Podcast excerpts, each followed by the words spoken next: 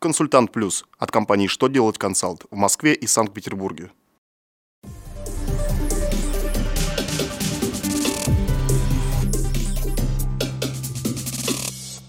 Добрый день. Для вас работает служба информации телеканала «Что делать ТВ». В студии Александр Трифонов и в этом выпуске вы узнаете. Когда можно принять к вычету НДС при приобретении основного средства? Кто платит госпошлину за регистрацию права собственности с изъятой для госнужд части земли?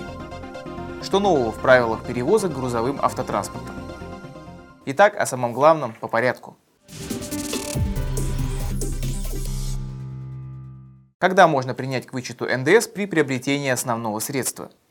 Нормы налогового кодекса Российской Федерации гласят, это можно сделать, когда будут выполнены условия, установленные статьями 171 и 172, то есть имеется счет фактура и основное средство, принятое к учету на основании соответствующих первичных документов.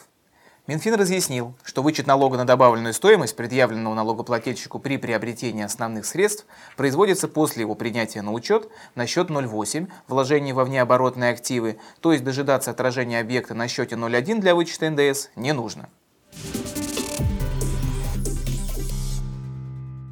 Когда государство изымает у россиян часть земельного участка для госнужд, обязанность по уплате госпошлины за регистрацию права собственности на новый участок остается за собственника. А все дело в том, что налоговое законодательство Российской Федерации не предусматривает возможности уплаты сборов третьими лицами. Так считает Минфин России.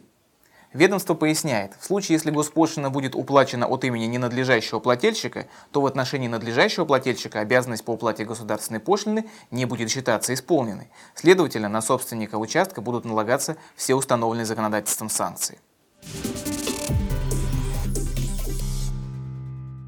Правительство Российской Федерации своим постановлением утвердило новые правила, касающихся перевозок грузов автомобильным транспортом. Так, для грузоперевозчиков упрощен порядок оформления документов. В соответствии с ним с 8 декабря отменено проставление печати в заказе на ряде, сопроводительной ведомости и письменной претензии. Напомним, что до вступления в силу этого документа грузоперевозчики обязаны заверять печатью все эти документы. На этом у меня вся информация. Я благодарю вас за внимание и до новых встреч.